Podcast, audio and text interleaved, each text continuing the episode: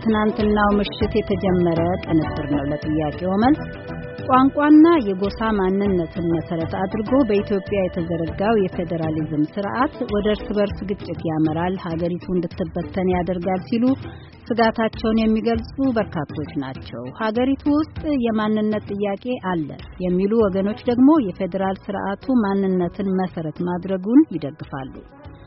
ሰሞኑን እንደሚዘገበው እስካሁን የቋንቋን ወይም የጎሳን ማንነት መሰረት አድርገው ያልተካለሉ ብሔረሰቦች በክልል ደረጃ እንዋቀር የሚል ጥያቄ እያቀረቡ ናቸው። ለመሆኑ የሀገሪቱን አንድነት አስጠብቆ የሕዝቧን መብቶች የሚያስከብር ፌዴራል ስርዓት ላይ እንዴት ይደረሳል? ለጥያቄዎቻችሁ መልስ የሚሰጡ ሁለት ምሁራንን ጋብዘናል። ቀደም ሲል መግቢያው ላይ የሰማችኋቸው ናቸው። ዶክተር አስናቀ ከፋለ በአዲስ አበባ ዩኒቨርሲቲ የፖለቲካ ሳይንስና የዓለም አቀፍ ግንኙነት መምህር፣ ዶክተር ኢታና ሀብቴ በኦበርሊን ኦሃዮ ኮሌጅ የአፍሪቃ ታሪክ መምህር ናቸው። የፕሮግራሙ አዘጋጅና አቅራቢ ትዝታ በላቸው ናት። በትናንትናው ምሽት እልባት ካደረገችበት ይጀምራል። በጣም አመሰግናለሁ። ወደ አድማጮቻችን ጥያቄ ሊሂድ። ቋንቋና የጎሳ ማንነት ፌዴራሊዝም ኢትዮጵያውያንን ለሁለት እንደከፈለ ነው። ብዙውን ጊዜ አህዳዊ ስርዓት የሚፈልጉ የግለሰብ መብት እስተተከበረ ድረስ ለምንድን ነው አገሪቱ በጎሳ የምትከፋፈለው የሚሉ አሉ። በርካታ የአፍሪካ ሀገሮች እንደ ኬንያ፣ ሩዋንዳ ያሉ የጎሳ ፌዴራሊዝምን አግደዋል። በነ ሰርቢያ የእርስ በርስ እልቂት ምን ሊደርስ እንደሚችል አገሪቱ ልትበታተን እንደምትችል የሚጠቁሙ አሉ በአንድ በኩል። በሌላ በኩል ደግሞ በጎሳና ቋንቋ ብቻ የተዋቀረ ፌዴራሊዝም ካልሆነ እስከ መገንጠል የሚለውን ጥያቄ የሚያነሱ አሉ። በኃይሉ ነኝ ብለው ጥያቄ የላኩልን አድማጫችን ኢትዮጵያ ወደ ሰማንያ በመቶ ሕዝቧ በገጠር በእርሻ ነው የሚኖረው፣ በድህነት ውስጥ ነው የሚኖረው። ይሄንን የጎሳና የዘውግ አከላለልና አደራጃጀት የሚጠይቁት ተማርን ያሉ ልሂቃን ናቸው ይላሉ። እንደውም ሰሞኑን ፕሮፌሰር ዝቅኤል ገቢሳ መቀሌ ውስጥ አንድ ስብሰባ ላይ የተናገሩት አሰምተን ነበርና ዶክተር ኢታና በዚህ ላይ ምን መልስ ይሰጡናል? እሺ ትዝታ፣ መጀመሪያ እኔ እንደ ስህተት የምወስደው ከቃላት አጠቃቀም አሁን ከተጠቀምሻቸው ቃላት ውስጥ እንዲታረም የምፈልጋቸው ቃላቶች አሉ። ይሄ ጎሳና ዘውግ የሚባል ነገር በእውነቱ ከሆነ ሕዝባችንን አይመጥንም፣ ትክክለኛ ቃልም አይደለም። በሕገ መንግስት የተቀመጠውና በሕጋዊነት የሚታወቀው አሁን ያለው የኢትዮጵያ የፌዴራል ስርዓት ህብረ ብሔራዊ ፌዴራሊዝም ተብሎ ነው የሚታወቀው። ይሄ ጎሳ፣ ዘውግ እና የተለያዩ ቃላት የሚሰጡት ይሄንን ስርዓት የሚቃወሙ በጣም አምርረው ከሚቃወሙ ሰዎች የሚሰማና ይሄንን ነገር ለማጠልሸት የሚደረግ ሂደት ነው። ስለዚህ ቃሉ ላይ በህግ ስርዓቱ ራሱን በሚጠራው ብንጠራ የሚል ሀሳብ አለኝ። ከዛ በመቀጠል የኢትዮጵያ ፌዴራላዊ ስርዓት አሁን ያነሳሳቸውን ሀሳቦች በተለይ የፈረሱ አገሮችን ምሳሌ የወሰድሻቸውን መርኩዤ አንድ ሀሳብ ማንሳት ፈልጋለሁ። በነገራችን ላይ ህብረ ብሔራዊ ፌዴራሊዝም ተከትለው የፈረሱ አገሮች አሉ የሚባለው ምሳሌ አላግባብ ኮት የሚደረግና በስህተት ላይ የተመሰረተ ነው። ምክንያቱም ከኢትዮጵያ ጋር የሚዛመድ ሁኔታ ስላልሆነ ማለት ነው። እንዴት እንዴት እሷን አብራራለሁ አብራራለሁ ባለፉት አምስት አስር አስርት ዓመታት ውስጥ ህብረ ብሔራዊ ፌዴራሊዝም ስርዓት ያላቸው አገሮች ፈርሰዋል። በታሪክ ውስጥ አይተናል። ይሄን ነው የታወቀ ነገር ነው ማለት ለምሳሌ የሶቪየት ዩኒየን ፈርሷል። ዩጎዝላቪያ ፈርሷል። ቼኮስሎቫኪያም እንደዚሁ ፈርሷል። የፈረሱት ደግሞ ከአንድ ወጥነት ስርዓት ወደ ዲሞክራሲ ለመሻገር ሙከራ ሲያደርጉ ነው የፈረሱት። የናይጄሪያን ጉዳይ ስንወስድ ናይጄሪያ ራሱ በአንድ ሚሊዮን የሚቆጠር ህይወት ከቀጠፈ በኋላ ነው የአገር መፍረስ የተረፈው። የማሊ ፌዴሬሽንን ብንወስድ ብዙ ህይወት ነው የወሰደው። የኢትዮጵያ ፌዴሬሽን ከኤርትራ ጋር የነበረው ራሱ ብዙ ችግር ካመጣ በኋላ ወደ ኤርትራ መገንጠል ነው እየወሰደው። ስለዚህ እነኚህ ምሳሌዎች አላግባብ ነው ሁል ጊዜ ኮት የሚደረጉት። ለምንድን ነው እነኚህ ሀገሮች የፈረሱት? ህብረ ብሔራዊ ፌዴራሊዝም በመከተላቸው አይደለም። የፈረሱት ህብረ ብሔራዊነትን በመከተላቸው ሳይሆን ህብረ ብሔራዊ ፌዴራሊዝምን የሚቃወሙ ኃይሎች tendency ው ወደ አንድነት እንዲመጣ በተደረገ ጫና ነው የፈረሱት ማለት ነው። ለምሳሌ ሶቪየት ዩኒየን እንዴት ነው የፈረሰው የሚለውን አንድ ምሳሌ ብቻ አንስተን እኒ የዩጎዝላቪያን ጉዳይ እንደዛው ነው። የሶቪየት ዩኒየን ብንወስድ ለምሳሌ አሁን በአስራ ዘጠኝ ዘጠና አንድ ፌዴሬሽኑ መፍረስ ሲጀምር በዛን ጊዜ የነበሩ መሪ ጎርባቾቭ የፌዴራል ራስን ማስተዳደር መብት ለማስከበር ሲንቀሳቀሱ እሳቸውን ከስልጣን ለመፈንቀል በተደረገ ግጭት ተከትሎ ነው መፍረሱ የመጣው። ዩጎዝላቪያን እንውሰድ። ዩጎዝላቪያን ብንወስድ ራሱ የዩጎዝላቪያ መፍረስ ሰርቢያኖች dominate ስለሚያደርጉ እነሱ ባደረጉት እንቅስቃሴ በሌሎች የዩጎዝላቪያ ሪፐብሊካኖች ላይ ባሳረፉት ጫና ነው። ከዛ የወጣ ውጤት ነው። ሰርቢያኖች ያመጡት የ domination እርምጃ ወደ አን ወደዛ አንሄድም፣ multinational federation ወይ ደግሞ ህብረ ብሔራዊ ፌዴራሊዝሙ በትክክል እንዳይተገበርና ነፍስ እንዳይዘራ ዲሞክራሲያዊ እንዳይሆን ባደረጉት ጫና የ domination ጫና ነው የፈረሰው እንጂ ህብረ ብሔራዊ ፌዴራሊዝምን ስለተከተሉ አይደለም። ስለዚህ እነኝን ምሳሌዎች አንድ በአንድ ወስደን ወደ ኢትዮጵያ ማምጣቱ ስህተት አለበት። ምክንያቱም ህብረ ብሔራዊ ፌዴራሊዝም አለመሞከሩና በትክክል ስራ ላይ አለመዋሉ ነው ብዙ አገሮችን ያፈረሰው እንጂ ህብረ ብሔራዊ ፌዴራሊዝምን መከተል አይደለም። ለማከል ቀደም ሲል ዶክተር ኢታና ያነሱትን አንዳንድ ነጥብ እንጋራለን። ለምሳሌ የዚህ የጎሳ ፌዴራሊዝም የሚለው ተገቢ አባባል አይመስለኝም። ለምንድን ነው ጎሳ የሚለው በአንድ ብሔረሰቡ ውስጥ እንደዚህ ንዑስ የሆነ ክፍል ነው። የተወሰኑ የኢትዮጵያ ብሔረሰቦች ውስጥ የጎሳ አደረጃጀት አለ። የረብ ያለ በማህበረሰቡ ውስጥ የሚገኝ ሲሆን ብዙ ጊዜ የጎሳ ፌዴራሊዝም የሚለው የሚነሱ ሰዓቶች ፌዴራሊዝም ተገቢ አይደለም፣ በማንነት መደራጀት ተገቢ አይደለም ከሚል እሳቤ በመሆኑ ዶክተር ኢታና ያለውን ሙሉ በሙሉ እስማማለሁ። የጎሳ ፌዴራሊዝም የሚለው የሚያስኬድ አይመስለኝም። ህብረ ብሔራዊ ፌዴራሊዝም ነው የኢትዮጵያ ፌዴራሊዝም የሚለው ትንሽ አስቸጋሪ ህገ መንግስቱን ስንመለከት ብሔር ብሔረሰብና ህዝብ ነው የሚለው። የብሔር ማንነትን በተመለከተ በምስራቁ ሶሻሊዝምን practice ያደርጉ ከነበሩት ሀገራት ልምድ በመውሰድ በተለይ ሶቪየት ህብረት ላይ የነበረው ሰፋ ያለ ውይይትና ጆሴፍ ስታሊን የሶቪየት መሪ የብሔር ማንነትን በተመለከተ የጻፉት ከፍ ያለ ተጽዕኖ ነበረው በኢትዮጵያ የብሔር እንቅስቃሴ ወይም ደግሞ የተማሪዎች እንቅስቃሴ ላይ። ከዛ በመነሳት ህገ መንግስታችንም ላይ ራሱ የብሔር ማንነትን የተነተነበት መንገድ ራሱ የጆሴፍ ስታሊንን definition ነው ህገ መንግስት ውስጥ ራሱ የገባው። ይሄ እኔ ብዙም ነገሩ ምንድን የዚህ አንድ ሀገር አደረጃጀት ፌዴራሊዝም ማለት የመንግስት ቅርጽ ነው። የመንግስት ቅርጽ በራሱ ጥሩ ነው፣ በራሱ መጥፎ ነው ማለት አይቻልም። እንደነ ዩናይትድ ኪንግደም፣ ብሪታንያን የመሳሰሉ ሀገራት የሚከተሉት አህዳዊ የመንግስት ቅርጽ ነው። አህዳዊ የመንግስት ቅርጽም ሆኖ በውስጣቸው ያሉ የተለያዩ ማህበረሰቦች እንደ ስኮትላንድ ያሉት እንደነ ዌልስ፣ ሰሜን አይርላንድ ያሉት ሰፋ ያለ የራሳቸውን የማስተዳደር መብት ሰጥተዋቸዋል። እንግሊዝ ዲሞክራቲክ አይደላችም ማለት አይቻልም። አህዳዊም ሆኖ አንድ ሀገር ዲሞክራሲያዊ ሊሆን ይችላል። ፌዴራልም ሆኖ ደግሞ ዲሞክራሲያዊ ላይሆን ይችላል። ለምን የሶቪየት ፌዴራሊዝም ወደቀ፣ የዩጎዝላቪያ ፌዴራሊዝም ወደቀ ሲባል በጣም ብዙ በርካታ ትንታኔዎች አሉ። ታሪክን ወደኋላ ብንመለከት እንዲያውም አንድ አሜሪካዊ ጸሐፊ ምን ይላል? የሶቪየት ፌዴራሊዝም ነው የወደቀ የሶቪየት ፌዴራሊዝም ከአመሰራረቱ ጀምሮ በኮሚኒስት ፓርቲው አመራርና ተጽዕኖ የተመሰረተና በእነሱ በኮሚኒስት ፓርቲ የበላይነት በሚስጥራዊ ፖሊስ ጠባቂነት ለረጅም ዘመናት የቆየ ሆኖ ሚስተር ጎርባቾቭ መጥተው ፔሬስትሮይካና ይሄ ግላስኖስት የተባለውን የዛን ጊዜ ለውጥ በሚያደርግበት ጊዜ ዋናው መዋቅሩን የያዘው በኃይል ስለሆነ ያ ኃይል በሚነሳ ጊዜ ሶቪየት ፌዴራሊዝም ፈረሰ የሚሉት አባባል አላቸው። እኔ ዋና ጉዳይ የሚመስለኝ እነዚህ ፌዴሬሽኖች ለምን ፈረሱ ሳይሆን እነሱ ስለፈረሱ የኢትዮጵያ ፌዴራሊዝም ኢትዮጵያ የመስረት አደጋ እያብዟታል የሚለው አይነት ውይይት ሳይሆን አሁን ባለንበት ሁኔታ ኢትዮጵያ የፌዴራል ስርዓት ከመሰረተች እንግዲህ ወደ ሀያ አምስት አመት መጀመሪያ ላይ አስራ ዘጠኝ ሰማንያ ሶስት መንግስት ለውጥ በኋላ ሰፋ ያለ የራስን በራስ ማስተዳደር መብት የሰጠ መዋቅር ነበረ። ከዛ ህገ መንግስት የወጣ ራስን በራስ ማስተዳደር መብት በሰፊው የሰጠ ህገ መንግስት ነው ያለ። ይሄ ህገ መንግስት በተግባር ነው ያለው። ጉድለቶቹ ምንድን ናቸው?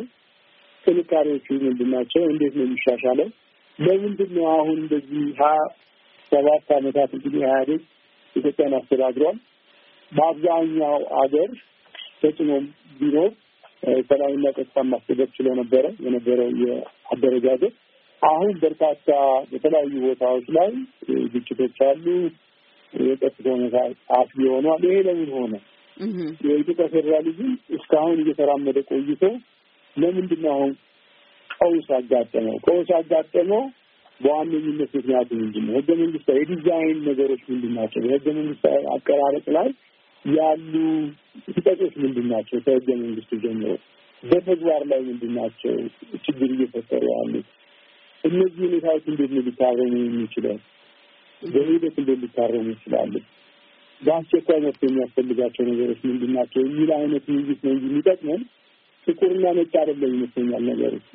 ነገሩ ጥቁር አይዘር በእንግሊዝኛ ወይም ደግሞ ይሄ ወይም ሌላ አማራጭ ሳይሆን ያለው የተዘረጋው ስርዓት አለ። ይህ ስርዓት ደጋፊዎች አሉት።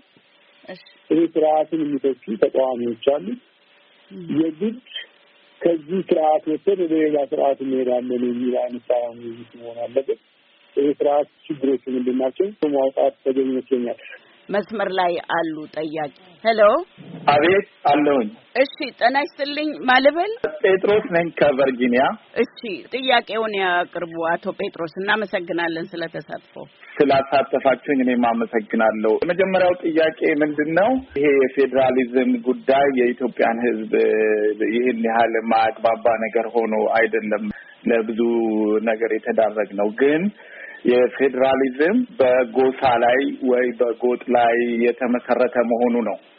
ይህንን ታዲያ የእኛ ምሁራኖችም ሆኑ የፖለቲካ ሰዎች እንዴት መጣ ወደ ኢትዮጵያ? ሩት ኮዙ ማለት መሰረቱ ማን ነው የጻፈው?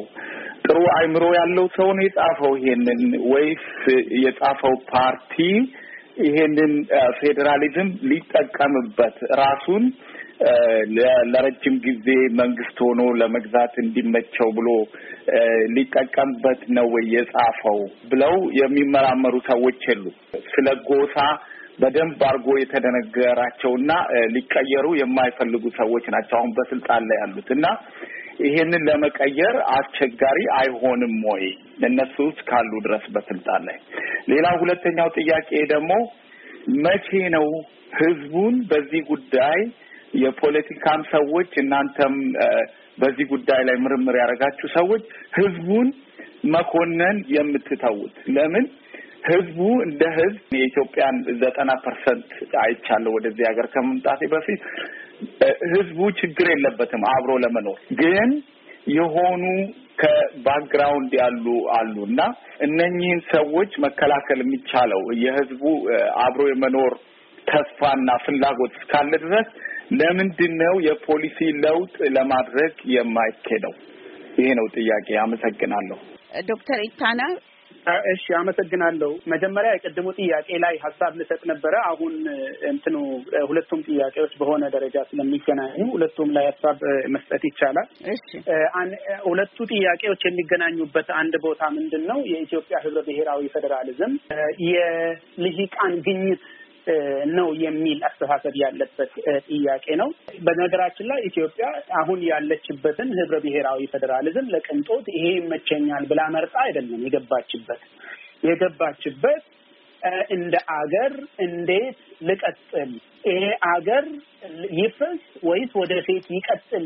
የሚል ምርጫ ሲመጣ የሚያስቀጥል መንገድ ብቸኛውና አማራጭ ያለ መንገድ ይሄ ሆኖ ነው የተመረጠው። ከችግር አንጻር ማለት ነው። ከሀገሪቷ ታሪካዊ አመጣጥ፣ የህዝቦች ታሪካዊ ጥያቄ እይታ ውስጥ ገብቶ ኢትዮጵያ በነፃ አውጪዎች ጦርነት ውስጥ ገብታ መግቢያ ሲጠፋት እንደዚህ ነው አብረን መኖር የምንችለው ህብረ ብሔራዊ ፌዴራሊዝም ነው የሚመቸኝ ብላ ካለፈችበት ታሪካዊ መንገድ አንጻር እንደ ሀገር ለመቀጠል ያለው ምርጫ ይሄ ብቻ ስለሆነ ነው እንጂ ይሄ የልህቃን ግኝትም አይደለም፣ የምቾትና የቅንጦት ጉዳይም አይደለም። ትህትና ያስፈልገናል። ይሄንን ስርዓት ስንጠራ ህዝቦች ናቸው በዚህ ስር የተደራጁ። ስለዚህ ህዝቦች ስለሆኑ አሁን ጎሳ ብለን የምንጠራው ማንን ነው? እስኪ ህዝብ በጣም ትላልቅ ህዝብ ነው ያለው እና ለህዝቡ እንኳን ሲባል ስሙን የህጋዊነቱን ነገር ወደ ጎን ብንተው ራሱ ህዝቡን ለማክበር ሲባል ይሄ ጎሳ የሚባል ቃል ትተን ህዝብ እንኳን ብንል ብሔሮች ብንል ያምርብናል። ለመተባበርም ጥሩ ነው ይሄ ነገር።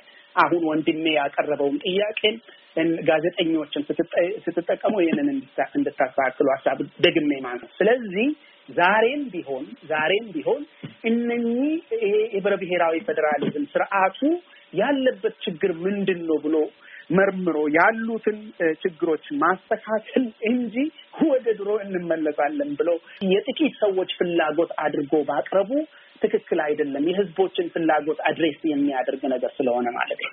እሺ ዶክተር ኢታና ብዙውን ጊዜ የጥቂት ሰዎች ፍላጎት ተደርጎ የሚታየው ይሄ ነገር ኢትዮጵያውያን በአጠቃላይ አሁን ከመቶ ሚሊዮን በላይ ኢትዮጵያውያን አሉ። ሰማንያ ሚሊዮን በነበረበት ጊዜ ነው ህብረ ብሔራዊ ፌዴራሊዝም ስራ ላይ የዋለው። ህዝቡ አልተጠየቀም።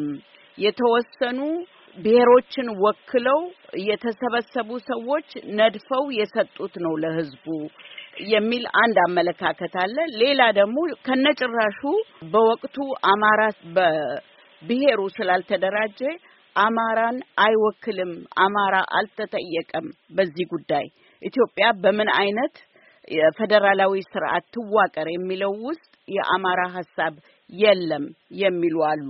ሰው ጋር ልቆይ ባጭሩ ይታና አጠር አድርገው። እሺ፣ ህዝብ አልተጠየቀም ለሚባለው ህገ መንግስት እንግዲህ የትም ሀገር draft ጽፈው ረቂቅ የሚያቀርቡት እውቀቱ ችሎታውና ክህሎቱ ያላቸው ሰዎች ናቸው። ከዛ በየደረጃው ምክክር የሚካሄድበትና የሚጸድቅ አገራዊ የሆነ document ነው። በዛን ጊዜ እንግዲህ አቅም በፈቀደ መልኩ የተወሰነ ቦታ ላይ ሊሆን ይችላል። limitation ም ሊኖርበት ድክመትም ሊኖርበት ይችላል። አደረጃጀቱ ላይ ግን ህዝብ አልተሳተፈም የሚያስብል ነገር አይደለም። ህዝብ ተሳትፏል። በምን መልኩ ተሳተፈ? ልሂቃኑ ተሰባስበው ስላደረጉት አንዳንዶቹ እንደውም ህወሀት እና የኦሮሞ ነጻነት ግንባር ሰነድ ነው ነው የሚሉት። በጣም የሚገርመው ነገር ህወሀትና ኦነግ ቢስማሙ ኢትዮጵያን ይሄን የሚያክል አገር የሚያስተዳድር document ጽፈው ካወጡ እሱ ጥሩ ነገር ነው። ነገር ግን ብሔሮችና ብሔረሰቦች፣ ህዝቦች ጥያቄ መሰረታዊ የሆነ ጥያቄ address ስላደረገላቸው ነው ህዝቦች እሺ ብለው ደስ ብሏቸው የተቀበሉት። ለምሳሌ ኦሮሚያን ብትወስጂ በዚህ ህገ መንግስት ላይ ሲዳማንም ብዙ ብሔሮች ደቡብ ያሉትንም ብሔሮች ብትወስጂ አተገባበሩ ላይ እና ኢህአዴግ የተከተለው ፖሊሲ ላይ ሰዎች መጎዳታቸው፣ ሰዎች መገደላቸው፣ መዘረፋቸው ላይ ነው ችግር እንጂ ህብረ ብሔራዊ ፌዴራሊዝሙ የህዝቡን ጥያቄ address ያደረገ ጉዳይ እንጂ የህወሀትና የኦነግ ግኝት አይደለም። ህወሀት leading role ተጫውቷል። አዎ በትክክል leading role ተጫውቷል። ምክንያቱም በጠመንጃ አሸንፈው ከመጡ ቡድኖች ውስጥ አንዱና ትልቁ ቡድን ነበረ። ኦነግም ተሳትፎበታል። ነገር ግን የነሱ ነው ብሎ ይሄንን document ወደ ጎን መግፋቱ ትክክል አይመስለኝም እኔም። ምክንያቱም የህዝቦችን ታሪካዊ ጥያቄ address ያደረገና ሀገሪቷን ከጦርነት የገላገለ ቢያንስ ቢያንስ እስከ ዘጠና አንድ እስከ ኢትዮጵያ አቆጣጠር ሰማንያ ሶስት ድረስ የነበሩ ጦርነቶችን ያስቀረ document ነው።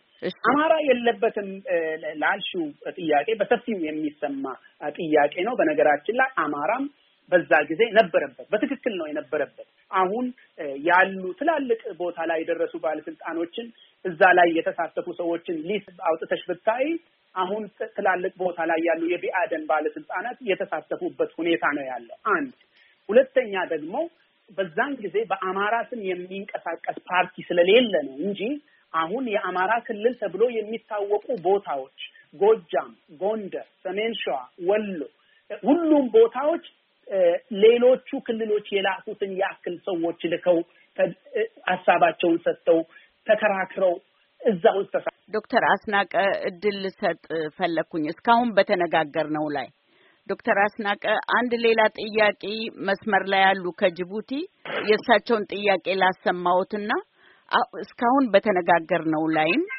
አመለካከቶን ይስጡኝ። ጤና ይስጥልኝ የጅቡቲ አድማጫችን፣ ጥያቄውን ያቅርቡ። እሺ፣ የኢትዮጵያ ፌዴራል አሁን እየተካሄደ ያለው ፌዴራላዊ አስተዳደር ከብሔር የወጣ የዜግነት ፌዴራላዊ ስርዓት ሊሆን የማይችልበት ምክንያቱ ምንድን ነው ነው? የኢትዮጵያ ፌዴራላዊ ስርዓት ዜግነትን ያካተተ ፌዴራላዊ ሳይሆን የዘር ተኮር ወይንም ልሂቃኖችን የሚያጎለብት ነው ብዬ ነው የማምነው። ይሄንን የዘር ተኮር ፌዴራሊስት ዜግነት ደረጃ ለማድረስ የማይጣርበት ወይንም ወደዛ የማይገፋበት ምክንያቱ ችግሩ ምንድን ነው ነው የኔ ጥያቄ። እሺ፣ በጣም አመሰግናለሁ አቶ ሙክሪያ ከጅቡቲ። ዶክተር አስናቀ አመሰግናለሁ ይህን እድል ስለሰጣችሁኝ። እሺ፣ ዶክተር አስናቀ የመጀመሪያው የውክልና ጥያቄና ህገ መንግስቱ በሚወጣበት ጊዜ የነበረው ሁኔታ ምንድን ነው የሚለው እኔ ውክልናን የማየው ዲሞክራሲ ጋር ነው። ውክልና እንዴት ነው የሚመነጨው? ከምን ይመነጫል? አሁን ምንድን ነው የተለያዩ የፖለቲካ ኃይሎች እኔ ይህን ብሔር ብሔረሰብ ወይም ህዝብ ወክዬ የምንቀሳቀስ ነኝ፣ እኔ ካልተሳተፍኩኝ ይህ ህዝብ አልተሳተፈም፣ ይህ ብሔረሰብ አልተሳተፍም የሚባል አይነት እሳቤ በሰፊ ይንጸባረቃል። ይህ ግን ተገቢ የሆነ የውክልና አስተሳሰብ አይመስለኝም። ውክልና የሚመነጨው ከዲሞክራሲ ነው፣ ከዲሞክራሲያዊ ምርጫ ነው። አንድ ፓርቲ ህዝብ ወክሎታል የሚባለው ነጻ፣ ፍትሐዊ፣ ተአማኒ የሆነ ምርጫ ተደርጎ ከዛ ምርጫ ድምፅ አግኝቶ የዚህ ህዝብ ወኪል የዚህ ማህበረሰብ ወኪል የሚል አይነት ነገር በሚያንቀሳቀስበት ጊዜ ተደማጭነት ሊኖረው ይችላል። ቅቡልነት ወይም legitimacy ሊኖረው ይችላል። የዚህ አስራ ዘጠኝ መቶ ሰማንያ ሶስት የደርግ መንግስት ውድቀት በኋላ የተደረገ የህገ መንግስት ማውጣት ትልቁ ችግር ምንድን ነው የሚለው አዲስ የፖለቲካ ስርዓት ወይም order ሲዘረጋ ምንድን ነው የሆነው? አሸናፊዎች ናቸው። ኢህአዴግ በህወሓት መሪነት የሀገሪቷን ስልጣን ጨበጠ። ኦነግ የዛን ጊዜ ተሳታፊ ነበረ። በአብዛኛው እንግዲህ ሂደቱን እናስታውሰዋለን። እንዴት የሽግግር መንግስት እንደተቋቋመ፣ እንዴት የተለያዩ የብሔር ድርጅቶች አንዳንድ ቦታዎች ላይ እንዲያውም በብሔር እንቅስቃሴ ባልነበረባቸው ቦታዎች ላይ ሁሉ በአጭር ጊዜ ውስጥ የብሔር ድርጅቶች ተቋቁመው በተወካዮች ምክር ቤት መቀመጫ ተሰጣቸው። ከዛ በኋላ ህገ መንግስቱ በሚረቀቅበት ጊዜ ሰከን ብሎ ሰፋ ያለ ውይይት ሰጥቶ መቀበል ሂደት አልነበረውም። አንድ ትልቁ ችግር ምንድን ነው? ኢህአዴግ የራሱ ፕሮግራም ነበረው። በብሔር የመደራጀትን ጥያቄ፣ ኢኮኖሚ ፖሊሲ፣ ሌሎቹንም ገና ከጥቂት ጊዜ ጊዜ ጀምሮ ያንጸባርቃቸው የነበሩት ከዚህ ውጭ ሌላ መፍትሄ የለም፣ በዚህ ነገር ላይ አንደራደርም የሚለው ነገር የፖለቲካ ፕሮግራሙ ነው ወደ ህገ መንግስትነት ይሄዳል። አሁን ትልቁ አጣብቂኝ ውስጥ እንደገባ ነው የሚመስለኝ። ይህ ህገ መንግስት ሲቀረጽ የኢህአዴግን የፖለቲካ የበላይነት እሳቤ በመያዝ የተቀረጸ አብዛኛዎቹ ነገሮች ዝርዝር የህገ መንግስቱን አንቀጾች በምንመለከትበት ጊዜ ህገ መንግስቱ እና መዋቅሮቹ ቁልፍ የሆኑ መዋቅሮቹ አንድ የፖለቲካ ፓርቲ ስልጣን ላይ ወጥቶ የራሱን ርዕዮተ ዓለም በተለይ እንደ ኢህአዴግ ያለ ዘመም የሆነ የፓርቲ ዲስፕሊን አለ። በፓርቲ ውስጥ ነገሮችን በድርጅታዊ አሰራር ጠቅሎ የሚሰራ የፖለቲካ ድርጅት ስልጣኑን ካልያዘ ተቋሞቹ ራሳቸው ነጻ ሆነው ሊንቀሳቀሱ የሚችሉ አይነት ሆነው አይደለም የተቀረጹ።